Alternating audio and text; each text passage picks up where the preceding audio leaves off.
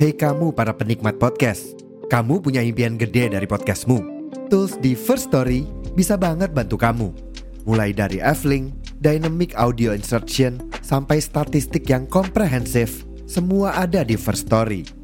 Gak ketinggalan, kamu bisa monetisasi podcastmu lewat iklan dari First Story Ads yang bisa kasih kamu penghasilan dari setiap place podcastmu. Yuk gabung sekarang dengan klik di firststory.me. Sekali lagi, di firststory.me. Mari kita bawa mimpi podcastingmu menjadi kenyataan.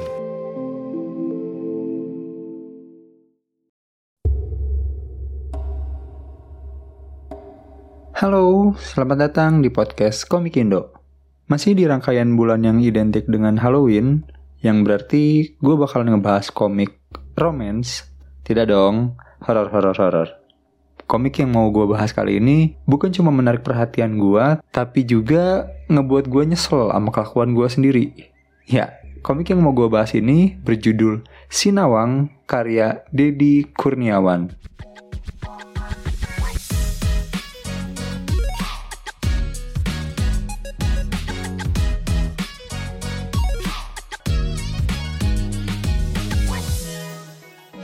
komik Sinawang cetak ini terbit di kisaran Februari 2022 kalau nggak salah. Diterbitkan oleh penerbit Koloni.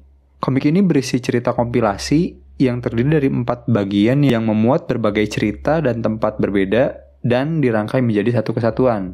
Universe yang dipakai di komik ini kurang lebih menggunakan dunia yang sama dengan dunia yang kita tinggalin. Kenapa gue bilang kurang lebih? Ntar gue bahas di sesi opini pribadi habis ini. Terus buat karakternya, untuk point of view orang pertama di tiap ceritanya itu beda-beda. Bahkan untuk detail info karakternya sendiri cukup beragam. Ada yang sampai diceritain masa lalunya, ada yang bahkan namanya pun tidak diketahui. Oke, mungkin review yang sekarang terkesan beda dengan beberapa review komik sebelum-sebelumnya ya. Karena biasanya gue ngebahas komik yang udah terbitnya beberapa tahun ke belakang kan. Tapi sebenarnya enggak juga karena gue pertama kali baca komik Sinawang ini bukan yang versi cetaknya. Gue dulu baca Sinawang ini di salah satu platform komik online warna merah yang sekarang udah tutup gak beroperasi lagi. Di kisaran tahun 2017 apa ya kalau nggak salah. Pertama baca komik Sinawang nih gue nggak pakai babi bu langsung suka aja. Cuma ini sebenarnya rada konyol sih. Cuma gue berhenti baca Sinawang waktu itu setelah beberapa chapter Sebenarnya bukan cuma komik Sinawang sih, tapi gue berhenti baca si platform komik online itu. Soalnya gue rada ilfeel sama salah satu promotornya yang sering banget ngepromosiin appsnya pakai ngejelek-jelekin platform lain gitu. Maksud gue kan, ya ini sama-sama platform komik, tempat komikus bisa berkarya gitu loh. Dan tempat para pembaca cari hiburan juga. Nggak usah gitulah. Mana lagi promonya lebih sering ke arah anak bangsa-anak bangsa gitu gue sebenarnya rada sebel dengan promosi yang kayak gitu. Yang lebih dijual tuh jadinya nasionalitasnya gitu. Padahal kualitas komiknya tuh oke-oke. Kenapa sih nggak dipromosiin dari sisi kualitasnya aja gitu? Aduh sorry maaf. Tuh kan kagak lulus sensor emang menurut gue nih. Mana bahasanya kejauhan lagi. Eh, tapi ini ada hubungannya karena tadi di awal gue bilang komik Sinawang ini komik yang ngebuat gue nyesel sama kelakuan gue sendiri. Ya karena pada akhirnya si platform komik ini tutup kan dan yang ngebuat gue menyesal adalah gue belum sempat ngebaca habis komik Sinawang. Bahkan season satunya aja belum beres gue baca. Dan setahu gue di tahun 2018 aja udah sampai season 2 ya. Terus gue jadi mikir, coba aja waktu itu gak usah sosok idealis. Lagian kan yang kelakuannya aneh satu individu doang ya. Padahal tinggal dihiraukan, baca aja, nikmatin. Apa susahnya sih? Gue masih menyayangkan kebodohan gue sih. Sampai pada akhirnya di awal tahun ini, Koloni ngabarin mau ngeluarin komik Sinawang cetak. Nah, gue langsung mikir, akhirnya bisa baca komik Sinawang lagi. Tapi pas gue beli komiknya dan gue baca, gue ngerasa kok kayaknya ada yang beda ya. Setelah gue coba tanya-tanya dan konfirmasi ke beberapa orang, ternyata memang ini versi rebootnya dan emang ada perbedaan dari yang versi tahun 2017. Terus juga di komik cetak ini nggak ada nomor volumenya, yang berarti kemungkinan ini kehitungnya one shot, bukan series. Dan gue langsung nyesel lagi. Sial, emang nggak bisa ya gue baca versi yang lamanya lagi ternyata. Tapi bukan berarti versi lamanya lebih bagus dari yang baru ya, enggak. Gue cuma nyesel nggak bisa baca versi oldnya aja yang lebih banyak chapternya. Tapi dari konsep, eksekusi, atau paling gampang dari gambarnya deh, masih bagus yang ini. Gue sebelum ini sempat ngorek-ngorek juga di medsos dan lain-lain, mencari jejak komik lamanya kan. Dan ada tuh potongan-potongan halaman yang sempat dipakai promo di sosmed. Itu kalau dibandingin untuk halaman dan panel yang sama, lebih bagus yang versi cetak ini bro. Ya iyalah gambar tahun 2017 versus 2021 kan ya. Dan gak tahu ya, ini sotoy-sotoynya gue aja. Tapi kayaknya pas chapter-chapter awal di komik yang lama ini, Mas Dedi masih eksperimen-eksperimen gitu deh. Soal detail yang dipakai buat ngebikin sosok hantunya jadi lebih serem gitu. Tapi di komik yang cetak ini udah jadi banget. Kayak detail, kerutan, ekspresi yang gitu-gitunya udah oke okay lah. Cuma sayangnya yang versi cetak ini brightnessnya nggak bisa diatur. ya iyalah. Nggak, soalnya ada beberapa halaman yang menurut gua kelewat gelap aja. Dan kalau diperhatiin bener-bener itu tuh ada detail yang kayaknya bisa kelihatan gitu kalau nggak segelap itu. Dari versi yang lama dan yang baru, sekalipun ada perbedaannya, tapi secara garis besar ceritanya masih sama dan ada beberapa hal yang kayaknya masih dibawa dari versi lamanya. Kayak white space sama panelingnya, gue masih ngerasa ini ada vibe komik webtoonnya sih. Kayak di beberapa panel aja, ada jaraknya yang jauh-jauhan yang biasanya sih kita temuin di komik webtoon. Oke, lanjut ke pembahasan komiknya soal universe. Hmm, terkait pembahasan yang kurang lebih mirip dunia nyata itu, kayaknya gue bahas di side notes aja deh ya soalnya bakalan ngelebar ke mana-mana sih. Jadi buat sekarang gue bahas universe-nya yang make universe dunia nyata dulu aja ya. Dan sebenarnya nggak sekedar dunia nyata aja. Dia beneran make referensi tempat yang bener-bener ada di Indonesia. Jadinya kalau lu mau nganggap cerita ini nyata, walaupun disclaimer dari koroninya hanyalah kisah fiktif ya, tapi ini believable banget. Kalau lu niat nyari tempatnya, gue yakin ada semua sih. Walaupun tidak disarankan, sama komikusnya sendiri juga udah nyembunyiin beberapa detail biar nggak bisa dicari gitu. Terus nggak cuma dari universe, believable-nya juga didukung dari cerita yang emang secara keseluruhan rata-rata ceritanya itu ya daily life aja yang bisa dialamin semua orang, yang bisa banget lu sendiri yang ngelakuin kegiatan itu.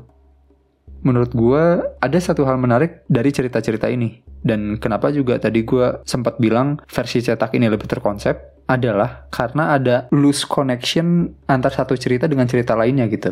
Gue nggak tahu ini ada konsepnya di komik atau enggak, tapi kalau di cerpen atau film pendek tuh, kalau nggak salah, correct me if I'm wrong ya. Kalau nggak salah, ada yang namanya cerita omnibus. Jadi dia tuh kumpulan cerita-cerita pendek yang terpisah, tapi ada satu benang merah yang nyatuin itu semua. Ya, entah lokasi, waktu, atau apa pun lah yang pasti ada hal kecil yang jadi kesamaan antar semua cerita itu. Nah, Sinawang juga kurang lebih ada hal kayak gitunya. Kalau lu udah baca, pasti tahu deh maksud gua kayak gimana. Terus buat karakternya, sebenarnya karena ini cerita-cerita pendek ya, sebagian besar karakternya langsung ganti di cerita selanjutnya. Jadi nggak bisa ngarepin ada perkembangan karakter atau yang gimana-gimana juga. Cuma yang menarik perhatian gua bukan karakter manusianya justru, tapi karakter huntunya. Ya lagi-lagi Mas Dedi make karakter lokal yang sangat bisa relate sama orang-orang Indonesia gitu. Nggak perlu nyebut nama pun gua rasa sebagian besar pembaca udah langsung paham begitu keluar makhluknya. Anjir, Mr. P, Mrs. K, Mr. G gitu. ya keren banget lah. Jadi menurut penilaian gua komik ini tuh komik yang secara pribadi gue suka, tapi mungkin tidak untuk semua kalangan. Ya, soalnya komik ini pun dikasih rate 17 plus sama koloni, yang berarti tidak diperuntukkan untuk anak-anak. Dan juga kalau lu tipe orang yang berpikiran, gue aneh ya sama orang yang mau bayar buat takut-takutin diri sendiri. Nah, mungkin ini emang bukan buat lo, tapi kalau lu tipe yang merasakan excitement dari hal-hal yang menakutkan atau mistis kayak gue, kita sefrekuensi bro. Lu kayaknya bakalan suka ini deh. Untuk komiknya sendiri, hal yang paling gue suka dari Sinawang ini adalah unsur-unsur yang dipakai di komik ini buat ngebikin komik ini relate sama pembaca. Ya, gue nggak nge-survey semua pembaca Sinawang sih, tapi gue rasa mulai dari tempat, kegiatan yang dilakuin orang di cerita, sampai hantu-hantu yang dimunculin pun, semuanya hal yang gak asing buat kita. sebagai orang Indonesia gitu. Bahkan ya, ini beneran gue nggak bohong. Gue pernah berada di salah satu dari empat tempat yang disebutin di cerita. Dan gue berani bilang tempatnya persis banget sama yang di komik. Kalau misal gue datang lagi ke tempat itu ya, gue bisa nunjukin tuh. Anjir ini nih tempat hantunya kalau di komik gitu. Terus juga gue sempat coba nyari-nyari info terkait penerbitan komik ini. Dan katanya sih, walaupun komik ini tidak bernomor dan tidak bervolume, tapi masih tetap ada kemungkinan untuk Sinawang terbit cetak dengan cerita-cerita lanjutannya yang lain. Ya, kita doain aja lah. Semoga Sinawang beneran bisa cetak lagi dengan cerita-cerita barunya.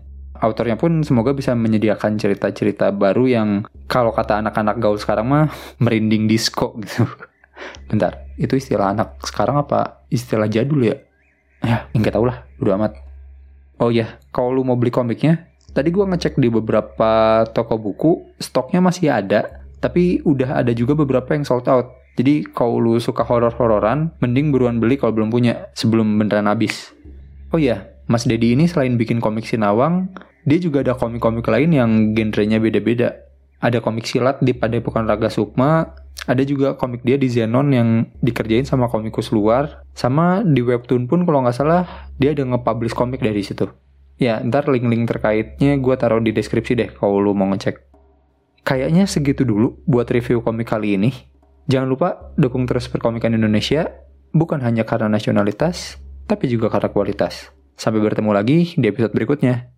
Dadah!